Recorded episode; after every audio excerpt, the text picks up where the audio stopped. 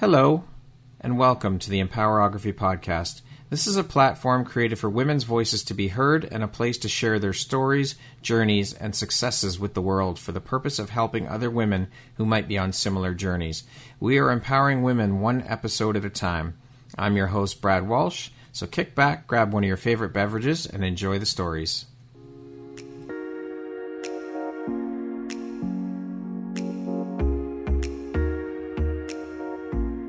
The world needs to hear your message and your story, so don't deny the world of that gift within you that the universe has given you. Someone out there needs to hear your story because it will support them in feeling hope, inspired, and even transformed. Do you want to discover how I help get my clients out of their own way, show up, and confidently share their message? I would love to extend an invitation to you to join me in my free masterclass, Start Your Own Podcast From Idea to Implementation, on Wednesday, April 5th at 1 p.m. Eastern.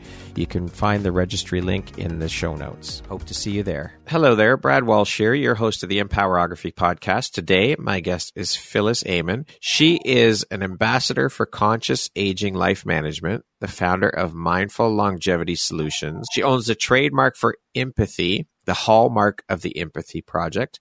She is a best-selling author, a coach, a gerontological speech and language pathologist, dementia care specialist, and a podcast host. Wow, that is an exhausting list just thinking about and saying those titles. It's a hell of a lot of hats that you wear and quite an extensive resume. How on earth do you find the time for all of this? And how do you prioritize? And how important is prioritization and organization to you, Phyllis?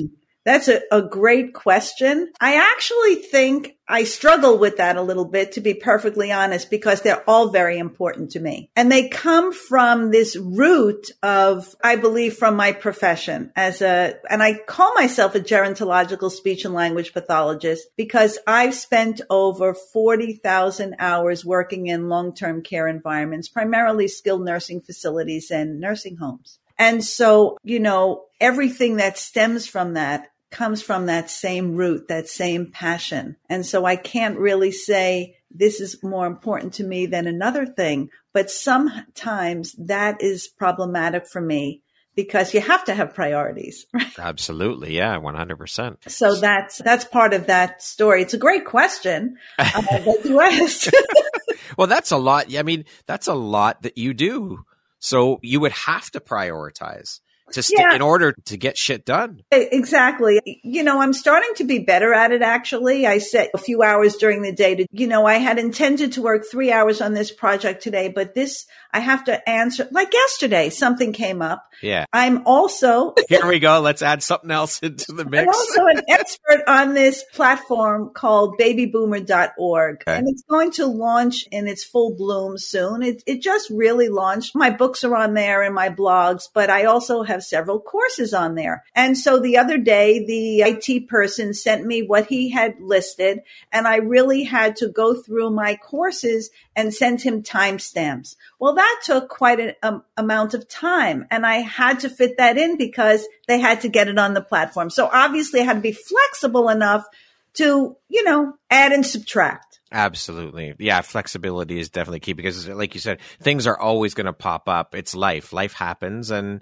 we have to deal with it. We have to roll with the punches and just make do when those things come up. So I'm very curious then, with you wearing so many hats and being a serial entrepreneur, what does your morning routine look like? I'm sorry to say that I don't have a specific one, which is antithetical to success habits, really. Right. I do make an effort. Well, I should say I have one in particular, and it's a mind hack. And I do it in the morning and the evening before I go to bed. And in the morning, first thing when I wake up, I really spend about 5 minutes just making gratitude statements. Yeah. And it could be about the simplest thing.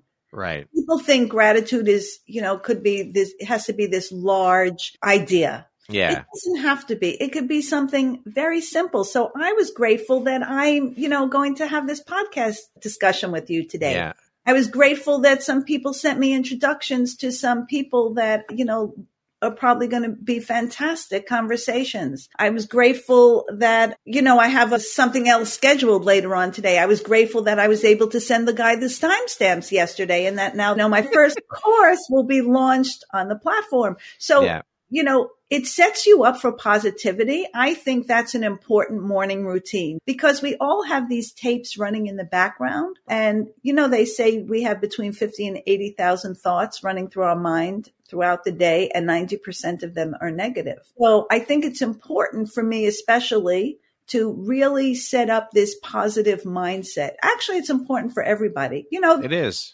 To get in that routine, right? Right. Gratitude journals, they say, you know, write 3 statements in the morning or at night. Same thing at night, because it just kind of sets that tape up for positivity. Exactly. Rather than thinking about, you know, the stresses. I didn't get this done or I didn't get that done, and just stay positive. And it sets you up when you drift off into sleep. You've gone off with that positive mindset, and then you wake up and do it all over again and just keep doing that. Make it a routine. It's absolutely important and integral, I think, to staying on top of things, staying positive, and being in gratitude. Yeah. And, you know, it's so easy.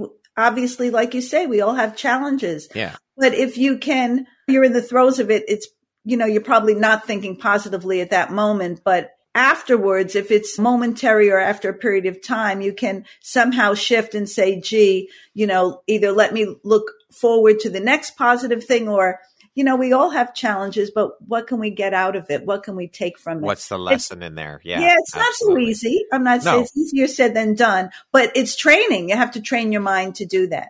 100%. Phyllis, what drives, motivates, and inspires you to keep going and pushing and excelling at all that you do? Well, that's a great question. Some days it's tougher than others, yeah. Right? I think it's the mission. It's my big vision goal, which is really to inspire a national conversation and really raise the collective consciousness about how we value, care for, and treat older adults. Because after spending over 40,000 hours in these long-term care settings and seeing that most of them, because people probably have an image that they conjure up about what these, you know, environments are like, and probably they're correct. I believe the root cause of that is that we don't value older adults. We think, okay, they're past their prime, they've done their bit. We may love them in our families and our communities, amongst our friends, but as a larger society, we don't really value older adults. Like, they're done. So. I would agree with that. And I think that's a horrible way to look at things. These elderly people, they're grandparents, they are parents, they deserve the respect. Absolutely. So I have this philosophy, I've written about it, that, you know, to change people's perspectives, you really have to start when they're young, in my opinion. Yeah, you know? I would agree. So I have this philosophy, and, you know, as time goes on, let's see if I can make inroads in this arena in the educational system. Because if we could have children think that they are like evolving elders, that's an active process that lives inside of them. And it's something to aspire to, you know, like people aspire to climbing Mount Everest. Actually, I know somebody who knows somebody who left for base camp yesterday. Okay. Or we use the word senior, you know, when we're in high school or in college. I mean, it seems like such a great thing. Why don't we think of that in terms of life in our years? Exactly. And so if we can inspire children to think that it's an active process inside of them, something they want to achieve, then maybe when they look at older people, they'll have that kind of respect. You know, it just dawned on me as we're talking, you know, my granddaughter, the oldest one, she'll be 10. Yeah. And I remember a couple of years ago, and I remember myself as a little girl crying that she wants to be like her mommy, right? So, you know, and little boys probably want to be like their daddies to a certain extent, right? Yeah. And so what is that? They want to achieve that. They want to get there. But somehow we don't think about that in terms of getting older. And I think we need to do that. You're right. I remember hearing Gary Vee talk about this in a conversation or a video he was presenting. And he said, he's speaking to a younger crowd, 20s and 30 something. He said, if you want to learn lessons about life, go fucking volunteer in an old age facility. Right. Sit and have conversations with these people. They can teach you so much through their experience. And it's true. I think that should be somehow integrated into co-op programs in high schools. Have them go work at a long-term care facility. I think that's great. As a matter of fact, near me, I'm in Connecticut, but right on the border of New York, the State University of New York has a campus not far from me, and they are building on their campus an adult living residence. Wow. I think it's fantastic. Yeah, absolutely. So, obviously, listen, I've had those experiences. Some of the greatest things I have learned have been from the people that I have been caring for in long-term care environments. I remember once, I think it was when I turned 50, and I was doing an assessment on someone, and I asked her age, and she asked what age I am. And I said, well, I'm nearer than further. And when I told her I was 50, she said, you're just a kid. And I realized she was right. Like, she was 85. Yeah. So when I was born, she was 35. I am a kid, and I don't have those years of experience. Nope. And now that I'm 70, I turned 70 earlier this year.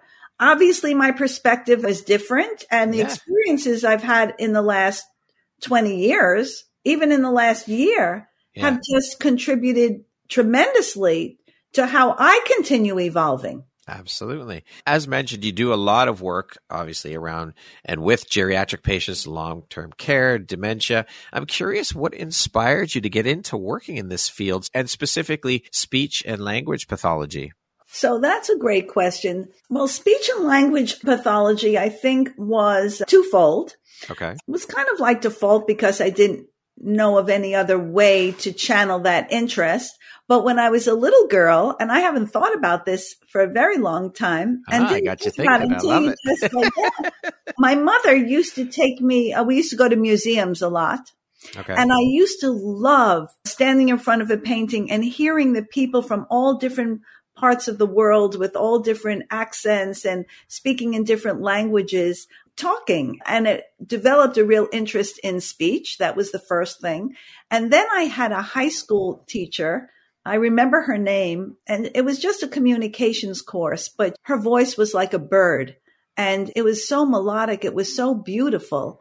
And so that inspired me in the speech direction. But how I got to working in long-term care or speech therapy, well, when I was about 13, a family moved into where we lived on our block, and their son had cerebral palsy. And at the time, they were involved in, I think it was the Bobath method, if I remember correctly, where we would do patterning, and the whole community was involved. People would go in several times a day and do this patterning. The idea was to kind of reprogram his brain. And so I think that sparked an interest in working with people who had some kind of impairment, right? Right. So that was one thing. But when I was 15, we moved my grandmother into a nursing home not far from where we lived, because she had lived 2.5 hours away. My mother would spend several times a week traveling there. And she had had Parkinson's and the results of a broken hip. And that trip became difficult for my mother and took its toll on all of us. Yes. And so she moved into a nursing home a few blocks away from us. And there was a period of time my parents were on vacation, and my sister and I took turns caring for her during the same hours that my mother would have been there. And I think because of that initial experience, when I walked in there the first time, which was, if we think nursing homes are horrific now, they were worse then, you know, just left an indelible mark on my mind and my heart. And I really believe that was the through line to getting me into the nursing home space. What excites or lights you up the most then, or is the most rewarding thing about the work that you do, Phyllis? So I had an interesting experience recently. It was just tangential.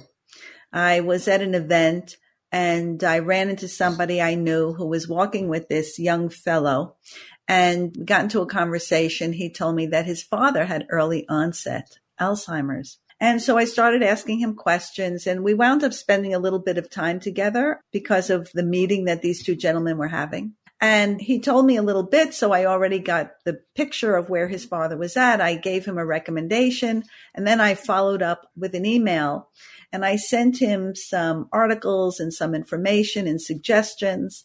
And he sent me back an email that meeting me and that well, actually, I mean, I'm not patting myself on the back, but that it was, no, why not? It was like a gift. And that really does it for me, that I was able to impact him and his family in such a positive way. And it was just happenstance. Well, it was synchronicity. Otherwise, we didn't plan this meeting. It wasn't like the client who called me and, you know, our family and told me their situation. I said, okay, I can help you in this way. This was just synchronicity, right? It just came together at the right time. So it's beautiful to get those words of affirmation, right, that letting really, you know.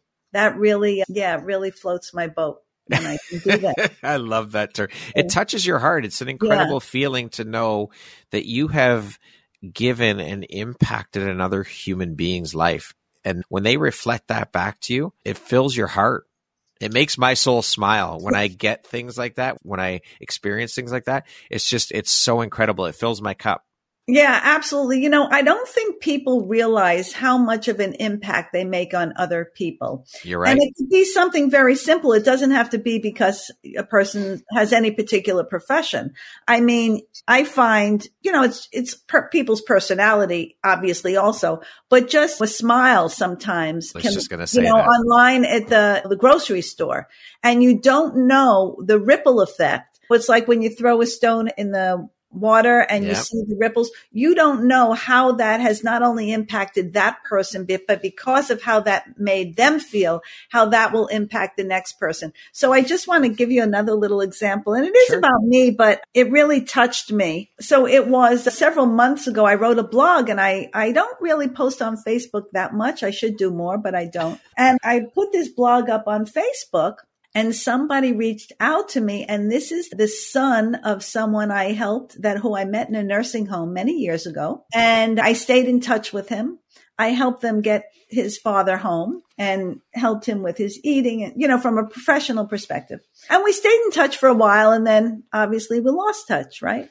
And I posted this blog, and he reached out to me and said how much he was always touched by the kindness and the caring. So those kinds of things you don't know. I would never have known. This is years later. Yeah, so that's right. The ripple effect for each and every one of us, we could have such an important impact in the world, even by just a smile. That's right. Right? It's that so triggers simple. That you could make someone's day just by smiling at, because you don't know what that person you're walking past on the street is going through. You don't know what they're dealing with. So a smile, something as simple as a smile, can completely turn someone's day around. And that is powerful. To be able to do that for another human being is incredible.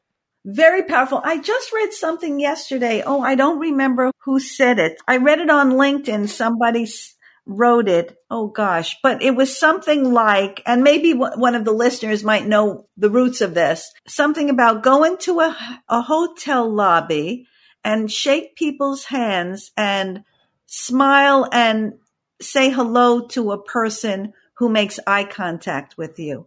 And I thought it was so interesting, because even when you walk along the street, you know, I'm in the New York area. And so people have a tendency not to look at each other for whatever reason without going down that road. But you see such a difference when you do smile at somebody. Right? And I say, a smile is the least expensive accessory that goes with every outfit. I love that. That's beautiful, Phyllis. Thank you for sharing that. Now, on the flip side of this, what is one of the most difficult parts about the work that you do? Well, I think it's seeing through the years that I worked in nursing homes, it's not an easy journey. As you know, people don't even understand sometimes if they have a loved one in that kind of environment, you know, and they see people laughing and talking and joking. And I had a family member many, many, many years ago who said, oh, you know, she went to the nurse's station. They're all laughing and talking about where they're going out to dinner. They don't care. And I said, not at all. I said, it's a survival mechanism, because if we really thought about all of this, each and every one, we couldn't do it. I mean, my specialty for many years was working with people who were dependent on ventilation, mechanical ventilation, which most people never even thought about until they heard about it during COVID. So that was really my specialty and my passion. And it's not an easy journey. It tugs at your heart. For sure it does. Well, you're a human being. You have feelings and you're empathetic. Obviously, to be working in this industry, you have to be. Right. So it's not easy. I think that's one of the hardest parts. Yeah. And even now that I'm away from that and in this other direction, which we'll talk about, it's when I see people who are suffering, who aren't taking the best care of themselves, and then wind up with a variety of conditions that I don't believe they really need to have in all cases. If they made different choices, it hurts me. You know, because I want to help them. I come from that helping place. You have spent a lot of time, as you said, 40,000 hours working in long-term care. And how has the world of being in long-term care, working in it for so long, evolved from, say, the time you started your career up until today? And has it changed for the better, or has it gotten progressively worse in terms of the care and how things are run? So that's a good question. I think there are many sides to that answer. Okay. So when I first started out, nobody even really cared about speech pathology or what a speech therapist was. It was like a necessary evil. Right. They really didn't care. And I had to learn how to make it relevant for the people who owned or ran nursing homes. And then it changed because the reimbursement structure changed. And then it became a little bit more relevant. And then as time went on, it became a little more relevant. And actually, the things that I was saying many years earlier, all of a sudden people cared about. It's true. My services were retained by somebody to write how to develop a speech program because nobody really knew how to do it, because nobody really cared about it. And that was really what I was after. It wasn't just going in when I was called to do an evaluation for the one person maybe that had a stroke, or that's really who they cared about at the time. So I was always trying to make it more relevant for the larger community that lived there. So I had developed different strategies, developed different programs. So when the changes came about, people came to me and said, oh, can you write this up and teach this to people? So I actually did do that.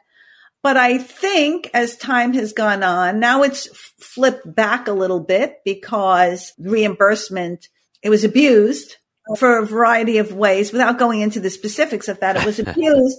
And so now, you know, I said that when some of the changes first came out, I said to people, listen, they're going to look at this down the road. And I'm telling you, it's not going to be a pretty picture. And sure enough, that's what happened. Right. And so now it's kind of turned in the other direction a little bit. Not that they don't care about speech and language pathology, because there are still ways they could benefit from that. But it's just doesn't have the same impact that it did before. And the other thing is, well, nursing homes in the past just weren't great places because nobody really cared about them. Now it's become such a business. It is a true business. And because of that, it's a money-driven business and a real estate-driven business. And so that is really the base of the business model, not caring for people.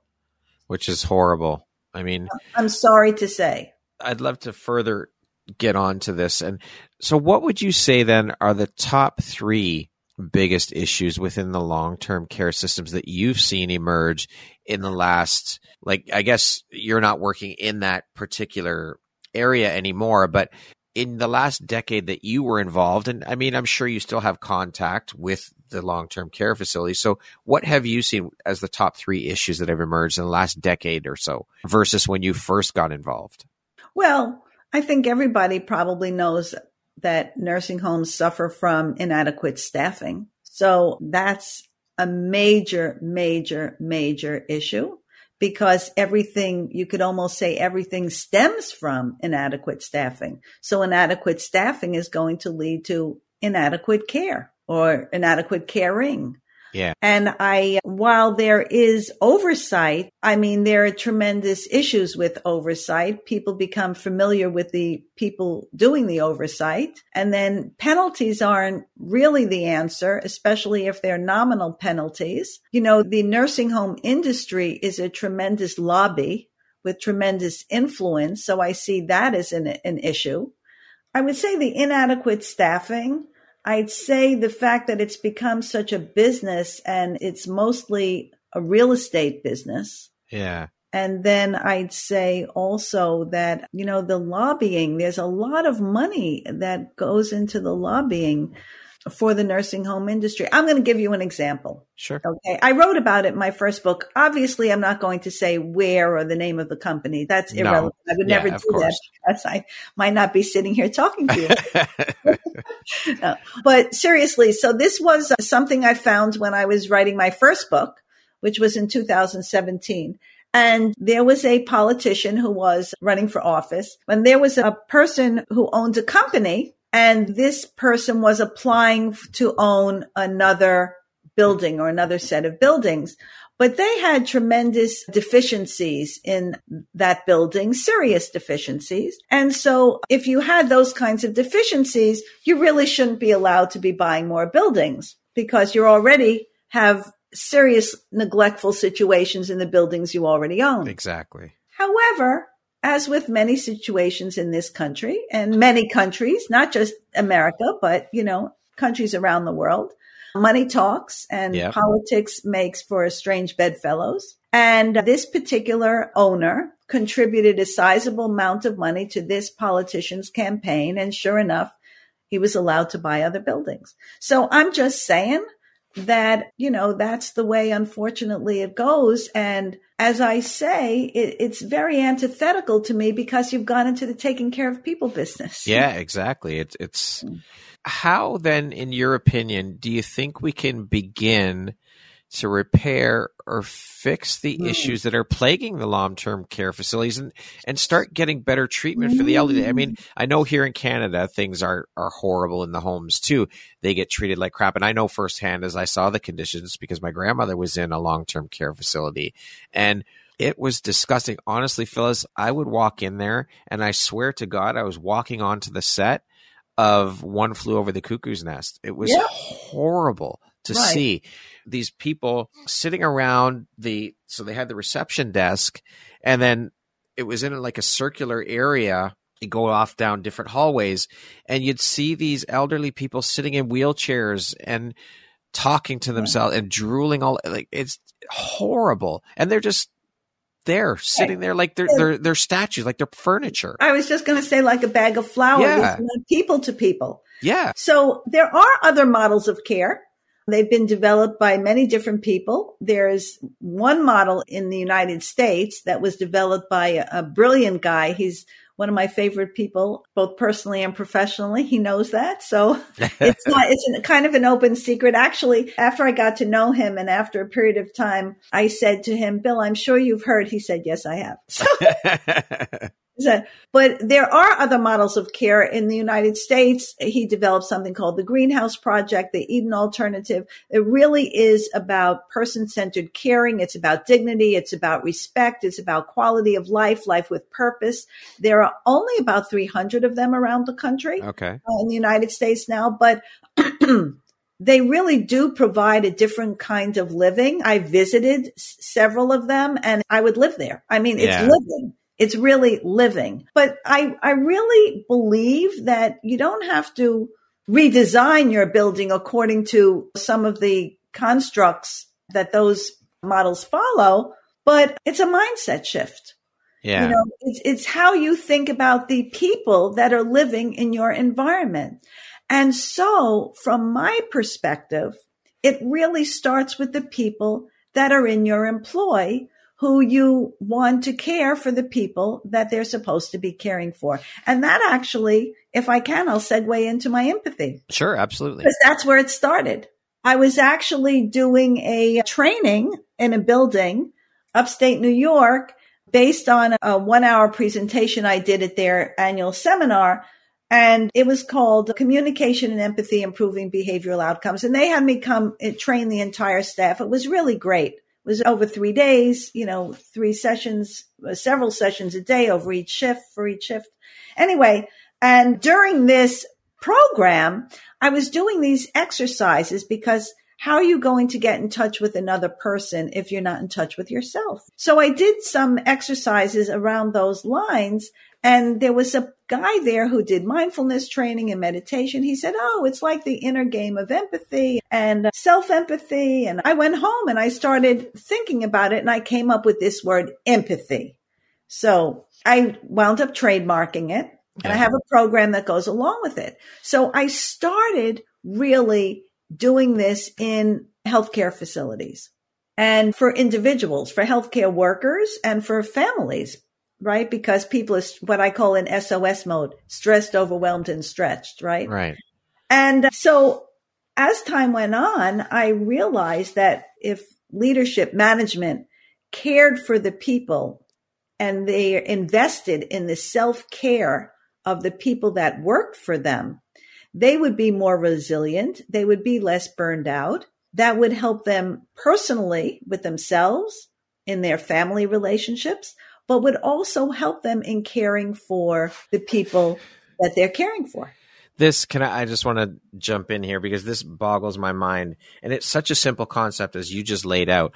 And I think if all corporations took a page from that and realized that, you know what, if we treat our staff well and with respect, they are going to work that much harder for us. They are going to work that much better because they'll come to work happy because they're happy to be there. If they're treated well, they're going to reciprocate that. And it will reflect in the work that they do. It will reflect in their personal life. It's a very simple concept, yet these fucking corporations can't get it through their goddamn heads. I don't get it. I mean, and so I've been pounding the pavement. So that's my new passion, actually. I've been pounding the pavement about that for quite some time to get businesses. And I guess I'd start with medium-sized businesses, but you know, there are some larger businesses and corporations that get it. I mean, Google gets it. In Japan, they get it. There are some places that do get it. But yeah, so I have this program that goes along with it.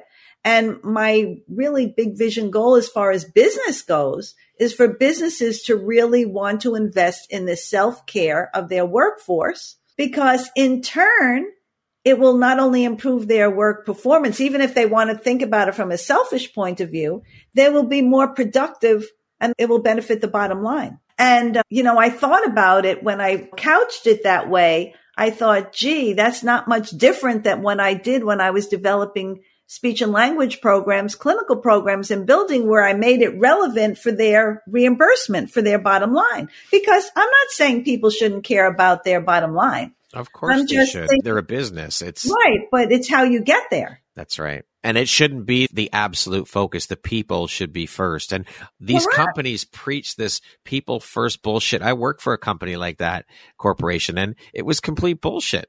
No, it wasn't. It's all about the bottom line. And you know what I think would also help bolster this is if we start teaching the mindfulness and things like that in schools. Teach the children. They are the future. They're going to be moving into and working in these corporations, in this world. So why wouldn't we teach our children about mindfulness, meditation, self-care? They need to learn. With all the bullshit that they teach in schools, get rid of the crap that they don't use in their lives, that they're never going to use, and teach them skills that they can actually utilize throughout the course of their lives.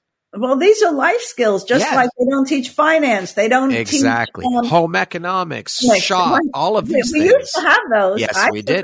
I did too. And not only that, they don't teach you parenting. No. And they should teach something about parenting, in my opinion. I agree. Because there are no handbooks, and you learn from what you glean from your parents, both positive and negative. Yes. Sometimes you don't even think you're going to pass on the negative, but you do anyway, because that's what you know, right? Yeah, absolutely. You know it intimately well.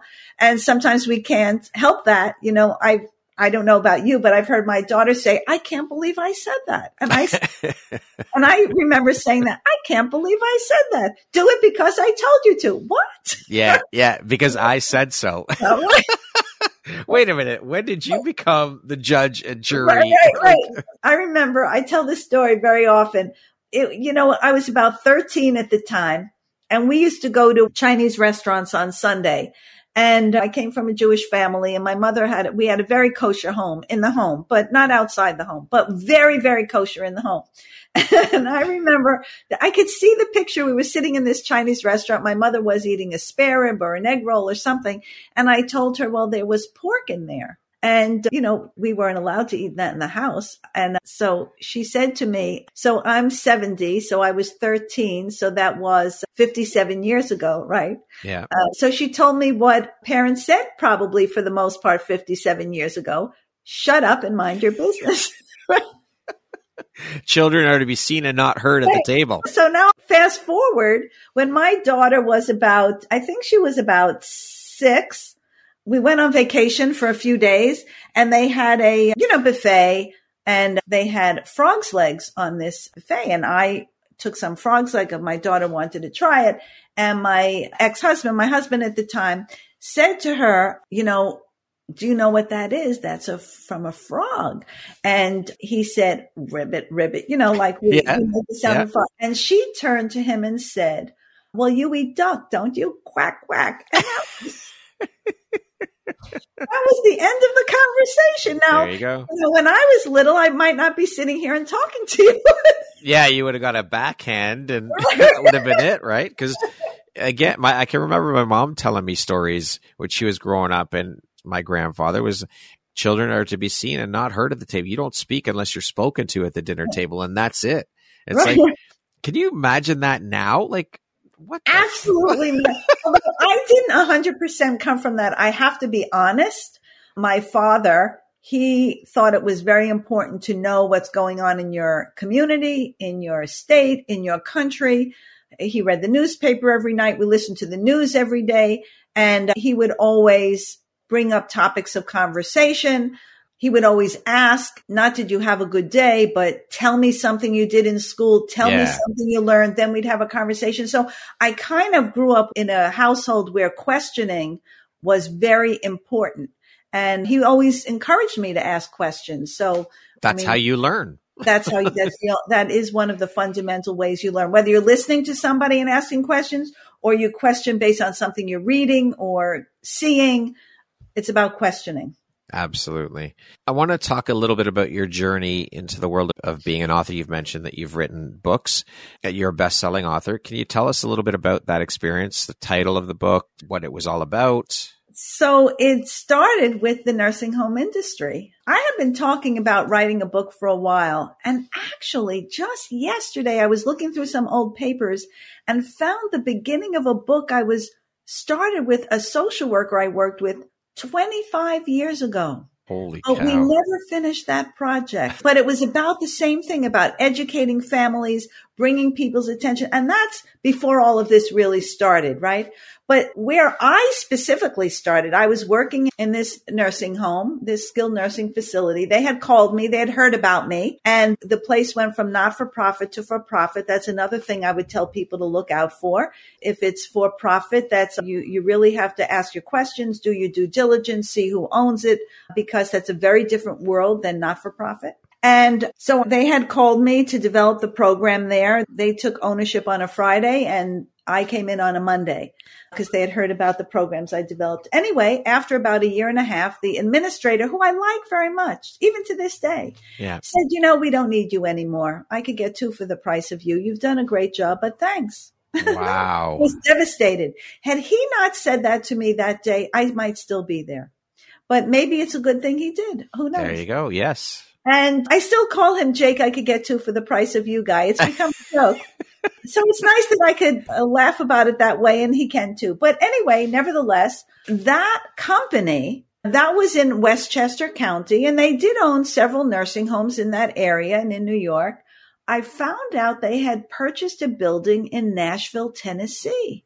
And I was like, what is this guy from Long Island doing in Nashville, Tennessee? Like, I had never heard of such a thing up to that point. And so I started looking into it. And then I said, oh my God, this is not a local story, because, when you work in an arena in a specific area, the people in that arena, and you think the issues are related only to that area. Yeah. So, you live in kind of a cocoon. Yeah. So now I said, oh my God. I'd started doing research. I said, this is a national issue. Oh my goodness gracious. Somebody needs to write about this. I mean, I didn't know people had already written about it, but somebody needs to write about this and inform people so they really know what their rights are. They need to become more informed and effective advocates. And I remember doing some research, coming across this woman who had been working in the field for decades. And I reached out to her. We had a wonderful conversation and she encouraged me. And that was the beginning of my journey in writing. That was my first book. It was called Nursing Homes to Rehabilitation Centers, What Every Person Needs to Know. It got very academic and in the weeds. And I thought, oh, I wrote a book. Oh, here I am. I've arrived. It doesn't go like that. No. And then I realized only about a year and a half or 2 years later, it wasn't very readable. It became very academic, that book. So then I decided to kind of repurpose it. Okay. And I was listening to some publishing challenge and he said something about re-releasing a book. And I said, oh, I think I'll do that. And so I did. And then the next one was called Overdue, Quality Care for Elder Citizens, which indeed is overdue. And then I wanted to write another one. And the last one that is my own book is Dignity and Respect. Are our aging parents getting what they deserve? We know the answer is no. Yeah. And then since then, I've been a contributing author, a co-author in a couple of books. And that's how I got to number one Wall Street Journal and USA bestseller. But, you know, I continue to write. I have another chapter coming out in the next couple of months in a book called Impact. And it is about empathy. It's about going from SOS, stressed, overwhelmed, and stretched, to SOS strategies of success. Ah, I love that. That's the chapter coming out in a couple of months, I think. Beautiful. Well, that's a great segue into talking about another platform because you're also a podcast host. Can you share with us a little bit about the podcast, what it's all about, the title, content, all of these things, and what inspired you? So that's interesting. And I think we had a wonderful conversation before this started. Yes, we did. And you had sent me some ideas for talking points and questions, things you wanted me to think about. And one of the questions was, what would you tell your younger self, right? Yeah, yeah. And sometimes you just don't know where your background is going to lead. And I would say to be open to your passions and your ideas and don't be afraid of them. That's one thing I would say. So how did I get to, who would ever have thought that I would be doing a podcast? Never in 1.5 million years, trust me. I would say, you're nuts. And I would also say, don't be afraid to take the first leap, even if you don't see the entire staircase.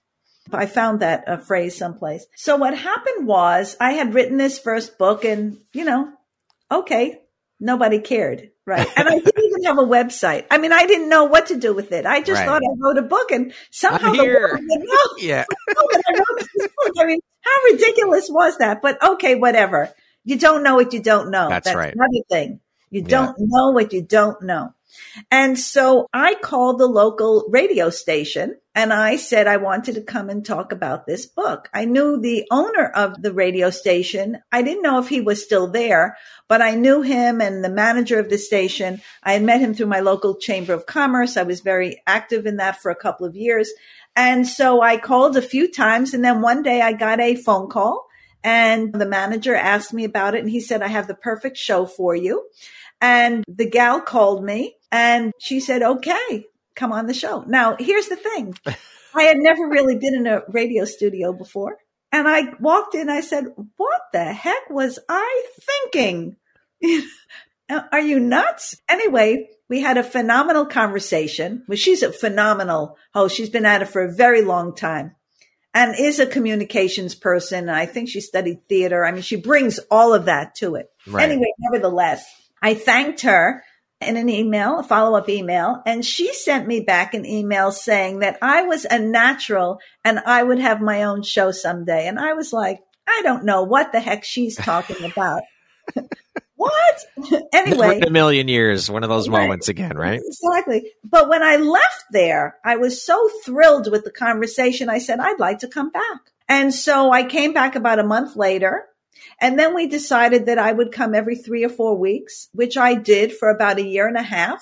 And then after about 1 year, she had me bring on my own guests on her show. So it was a guest of a guest. I guess she was leading me to try and do the show on their network. But it's a local business network. Yeah. And I was in conversations with somebody I was introduced to. And I said to her, why don't we do a podcast? She also came from this space, more assisted living. She was a gerontologist. And I started looking at platforms and I came across Voice America. And I contacted them, and they thought this would be a great idea because obviously, you know, this segment of the population is growing by leaps and bounds. So the first show was called Voices for Elder Care Advocacy. And that gal dropped out of it, but I knew somebody else in California. We had forged some kind of relationship. And I asked her if she would sponsor the show. She said, gee, can I be your co-host? I said, sure. So we did that for about a year or so. And like I said, it was called Voices for Elder Care Advocacy. And then after a time, I just felt it needed more energy, needed a different name. And I guess I wanted to forge doing it on my own. The reason being, really, I mean, we had interviewed many thought leaders and we covered many topics, all we say, bringing informative conversations to the senior years of our lives. Actually, that's the tagline for the podcast, which the title is Seniors Straight Talk. And that's the tagline, bringing informative conversations to the senior years of our lives. So it's not only about interviewing thought leaders, it's interviewing many, many people. And really, when I started it, at that point, you know, I had written a couple of books. I kind of wanted to prove to myself that I could hold my own in a conversation with some of these really big thought leaders in my space. Okay. And that's what I did. And I've interviewed some phenomenal people, entrepreneurs, people in my space. I interviewed Bill Thomas, who developed the Greenhouse Homes and the Eden Alternative several times, you know, and many politicians. I did interview a national lobbyist for the nursing home industry, interestingly enough. His name is Mark Parkinson. People asked me how I got that interview. I said, well, you just have to keep at it. I told Bill Thomas a couple of weeks ago when we were on the phone, relentless, my name should be under the definition of the word relentless. People probably say, oh, here she comes again. Again, this woman. I used to say that in nursing homes. I used to, address the elephant in the room. Yeah. I used to go say it to an administrator, a director of nurses. I know what you're thinking. Here she comes again. Can somebody do something with her? Why do we still have her here? You know, it was because I was saying they need to do something better and programming change and all things, of that and change. Yeah. And people are very comfortable with where they are and they don't always want to make change. Absolutely. Even if it's for the betterment of the environment, it's just change is uncomfortable. Yeah, absolutely. You know? The only thing you could really depend on is change. Yep, for sure. Because change is coming. For sure. Phyllis, what do you think your unique skill set or superpower is that's helped you become successful?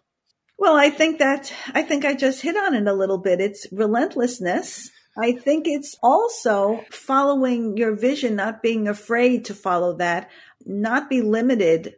Everybody talks about limited mindset, limited thinking. You know, the flip side of that for me is I have so many creative ideas. It is sometimes difficult to rein them in and focus on one or two or three, let's say, that are really on the direct path of where I'm going. I am getting better at that. But, you know, it's just what I said, like, who would have ever thought that I would have been doing a podcast? It never is something that would have entered my mind. I would say, you know, that I'm not afraid to take that leap of faith. I mean, you might not be successful at it. You might fail. But what did they say about Wayne Gretzky? You miss 100% of the shots you don't take. Exactly. I mean, isn't that true? Yeah, 100%. I mean, look, I'm in the process of raising money for a screenplay based on two books that Bill Thomas wrote. I read the first book before I ever met him. I said, this is a film. This is the vehicle I believe I need to raise this consciousness and inspire this conversation. Over time, I met him.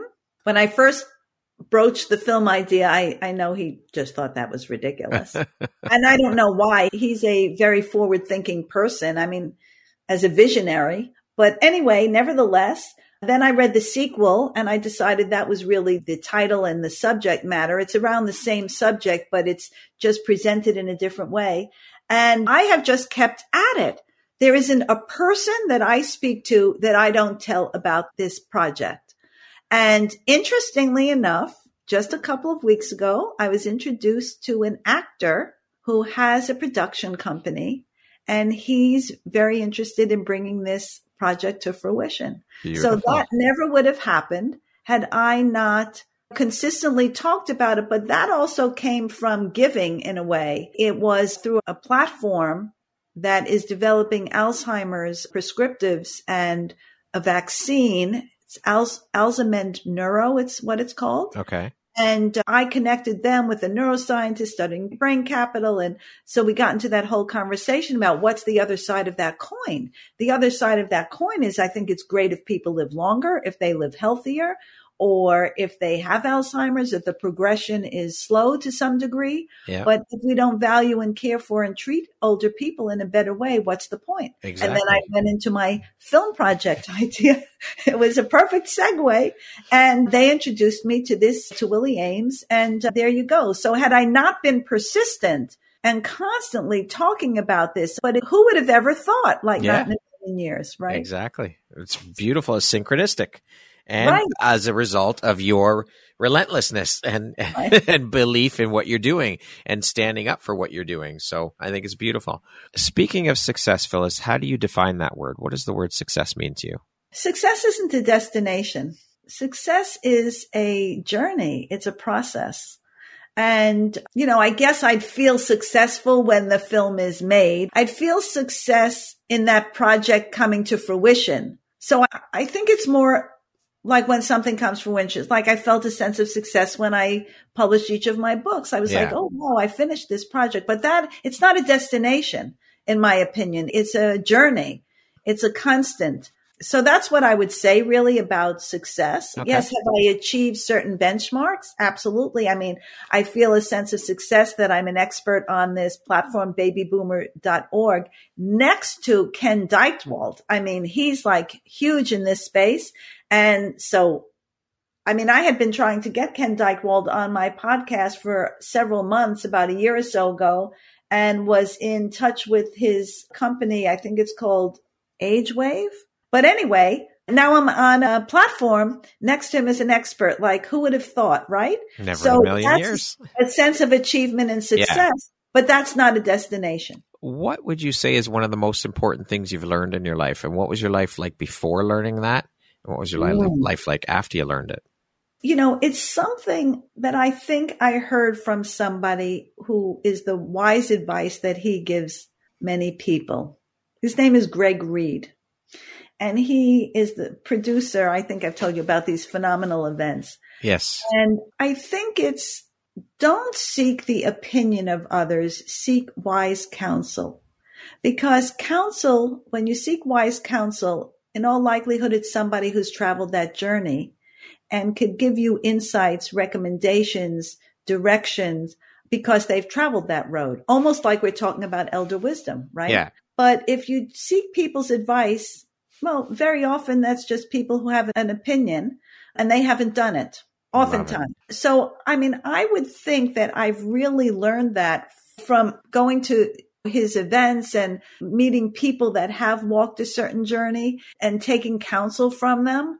I would say that that's a very important that I've learned. So it's not like I'm asking the person next to me or my family, what do you think? As a matter of fact, I don't share a lot of what I'm doing with certain members of my family anymore because it doesn't matter. Yeah. It only matters the people who tell me, listen, I think you're on a path. This is what you need to know about this. Let me introduce you to somebody who might be able to help give you get there in that area, because somebody in my family might say, what the heck are you doing that for? Like, what do you know about making a film? Yeah. No, I don't. It's true. But that's a great distinction. I love that. Thank you for sharing that, Phyllis. What is an unexpected blessing or occurrence in your life that you're grateful for? I would say, listen, I turned 70 and I'm vital and active and, you know, continue to learn and interested and passionate and following new ideas and roads. And I'm very grateful for that. Extremely grateful. I don't think about it often enough, to be perfectly honest. And I hadn't thought about that until you just asked me that question. And interestingly enough, for many years, especially working in the long-term care environment, and there are many people in that environment, people think it's all people that are like 70s, 80s, 90s, 100s. It's not true at all. There are many people in long-term care that are much younger, you know, for whatever reason. And especially when I was working with people who were dependent on mechanical ventilation or who had trachs or respiratory conditions, you know, I would say sometimes, gee, you know, we complain about the small things, but, you know, these people can't take a breath on their own. And how thankful we have to be for that. And we forget that sometimes. And I forgot it until you just asked me that question. And that's that whole gratitude practice, too, that we spoke about earlier. Who in your life has had the biggest impact on you and why? Huh. Great question. Well, I think I have a couple, actually. So I said about my father, who always encouraged questioning, that you learn by questioning. And being aware and interested in your community, in your state, in your country. I mean, that was very important to him, to be to be an informed citizen. And about questioning, he always used to tell, my sister was 7 years my senior, and he always used to say to her, do you believe everything you see and read? And hear and read? Believe half of what you see and less of what you hear, something like that. Yeah. So I think those were important lessons. That goes with questioning. Don't just take it at face value, no matter what it is. Yeah, that's for sure. One. And the funny thing is, I had my first mentor, I'd say, was a college professor. And even to this day, sometimes when I achieve something, I'll say, gee, he would be proud of me. It's funny. He had a tremendous impact. He was a debate and argumentation coach, but he was a really smart guy, encouraged me in many different arenas. And I didn't go down those paths, but he saw something in me. And now when I kind of go down those paths, I say, wow, he would be proud. Love it. So he had a tremendous impact. I'd say from that point of view, though, you know, if I just had to select two people off the top of my head, but of course there have been many others who've impacted me and are an important part of this journey. So I'm going to say, I mentioned his name earlier, which is Bill Thomas. So he was called a visionary.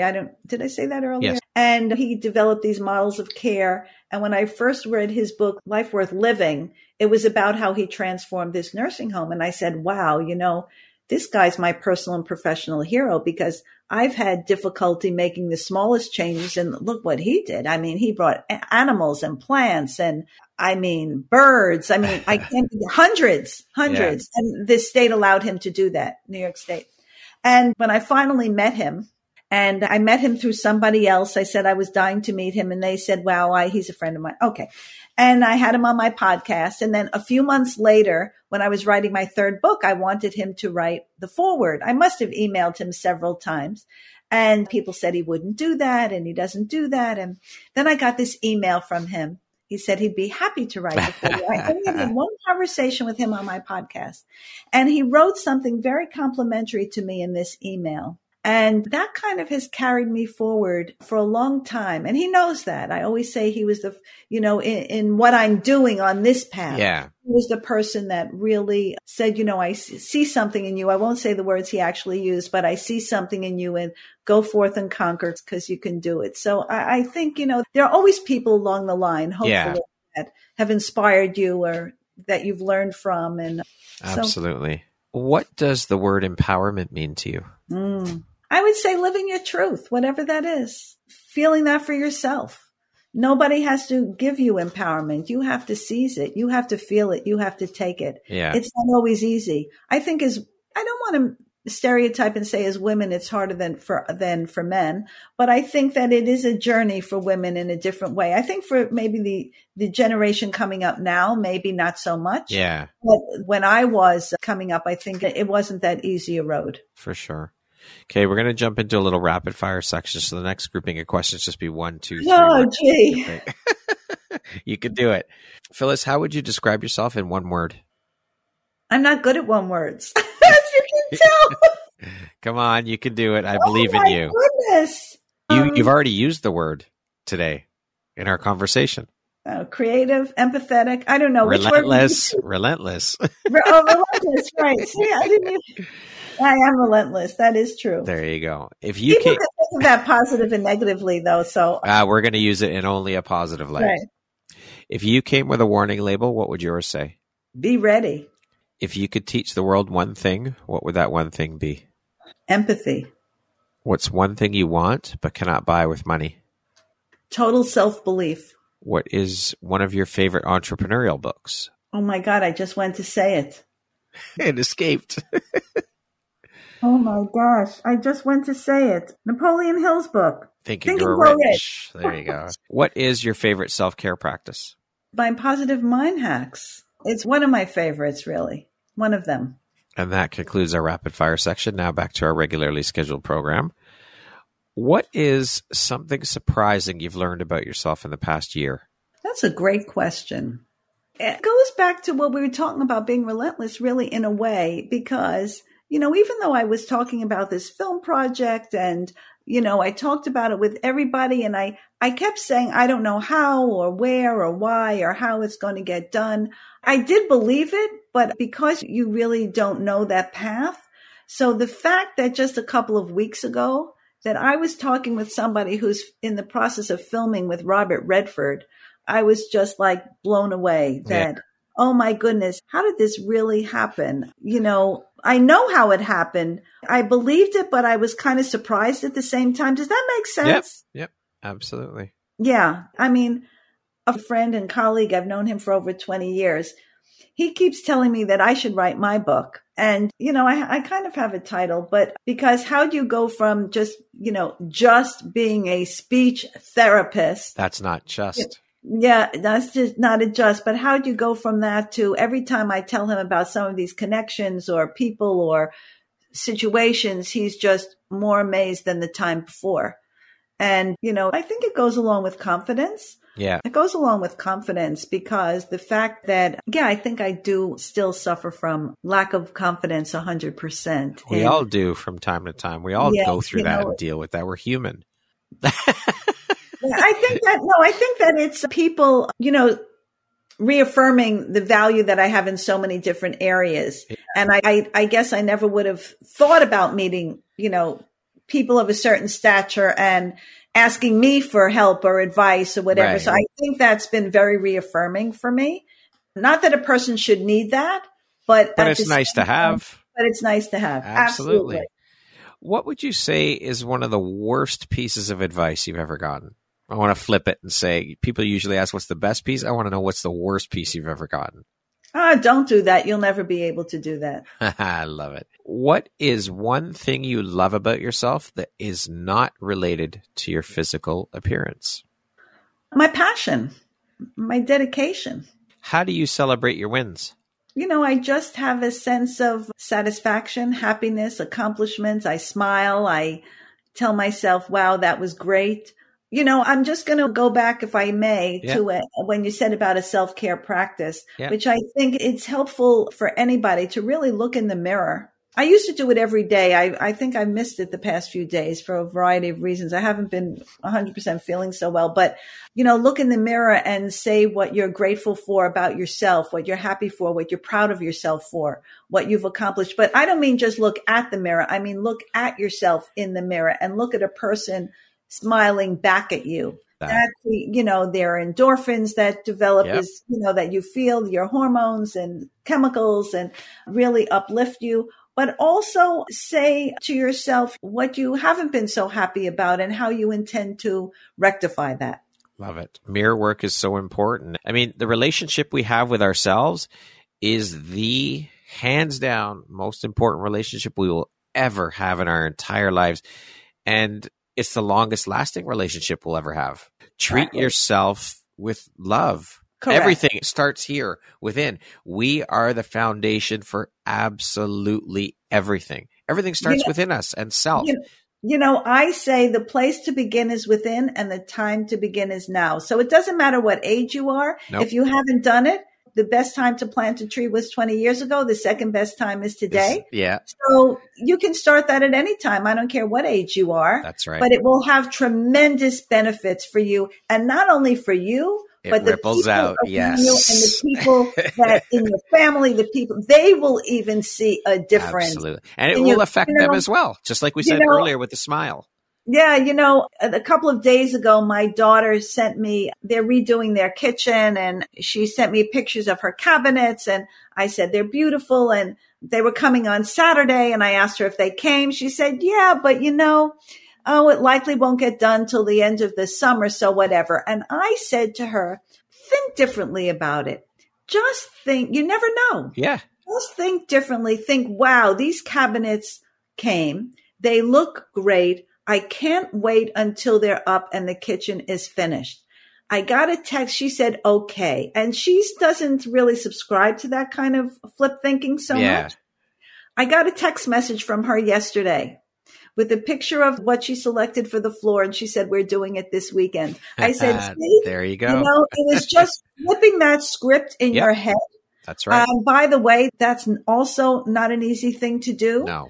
To be able to just flip it. So when you're in the throes of something, if you can, reframe it in some way, shape, or form, or even afterwards, it's very important. And in terms of what I tell my younger self, you attract who you are and what you are, both negative and positive. Yep, absolutely. So if you're putting out negativity, you'll likely get more of it.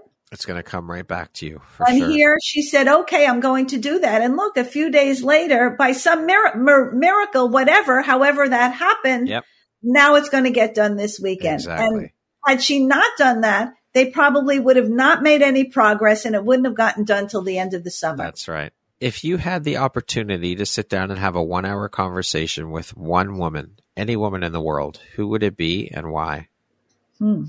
Well, there is one person I've been dying to talk to for a long time, for years, and that's Maria Shriver. Okay. I saw her at a luncheon several years ago. I thought she was phenomenal. I loved her authenticity, her openness about what she experienced. But because of her work in Alzheimer's research, I really want to have a conversation with her about the other side of that coin, which is it's not just about cure, but it's about caring. And how are we caring for the people that are living with Alzheimer's now and their families? I'm sure, if I thought about women in history, but I actually have Maria Shriver's name on my mirror and I look at it every day. So, you never know, because I met somebody recently who I may be co-authoring a book with. We're still in conversation and she knows somebody who knows Maria Shriver. So you never know. You just don't put it out there. And I would love to have a conversation with her and a conversation with her on her podcast. Well, there you go. That very topic. You've just put it out into the universe through this conversation. So you never know. Wouldn't that be incredible? You never know. Never know. If you could go back and give your younger self one piece of advice, what would that piece of advice be? I think what I just said, you attract who you are, both positive and negative. And whether you think you can or you think you can't, you're right. Love it. Lastly, Phyllis, if you were to deliver your last 30-second speech to the world, your corner of the world, your tribe, your people, what would that last 30 seconds sound like? What words of wisdom would you impart? That we have to care for, value, and treat older people with the dignity and respect that they deserve, because they are repositories of history. And what you learn from them, with them, and through them will have tremendous impact for your person and for whatever endeavor you are pursuing. Beautifully said. Phyllis, thank you so very much for this incredibly beautiful, inspirational, and educational conversation. It's been an absolute pleasure speaking with you. I've thoroughly enjoyed every minute of our conversation. You're such a beautiful soul, and I truly appreciate from the bottom of my heart all the incredible work you're doing with these initiatives. They are so important and they get forgotten and swept under the rug. And so just please keep shining your bright, beautiful light out into the world through all the incredible work you're doing. I think it's amazing. And I just appreciate you. And I'm honored to have you as a member of the Empowerography community. So thank you for taking and making the time to be here with me today. Hey, thank you so much. This conversation has been enlightening. And I would say for me, even transformative. So I have to thank you. Thank you. I really appreciate that. Once again, my name is Brad Walsh, host of your Empowerography podcast. Today, my guest has been Phyllis Ayman. She is an ambassador for conscious aging life management, the founder of Mindful Longevity Solutions. She has the trademark for IMpathy, the hallmark of the IMpathy Project. She's a best-selling author, a coach, a gerontological speech and language pathologist, a dementia care specialist, and a podcast host. I appreciate you, Phyllis. Have an amazing rest of the day. Thanks. Same to you. And I hope all the listeners really enjoy this conversation as much as I did. Thank you.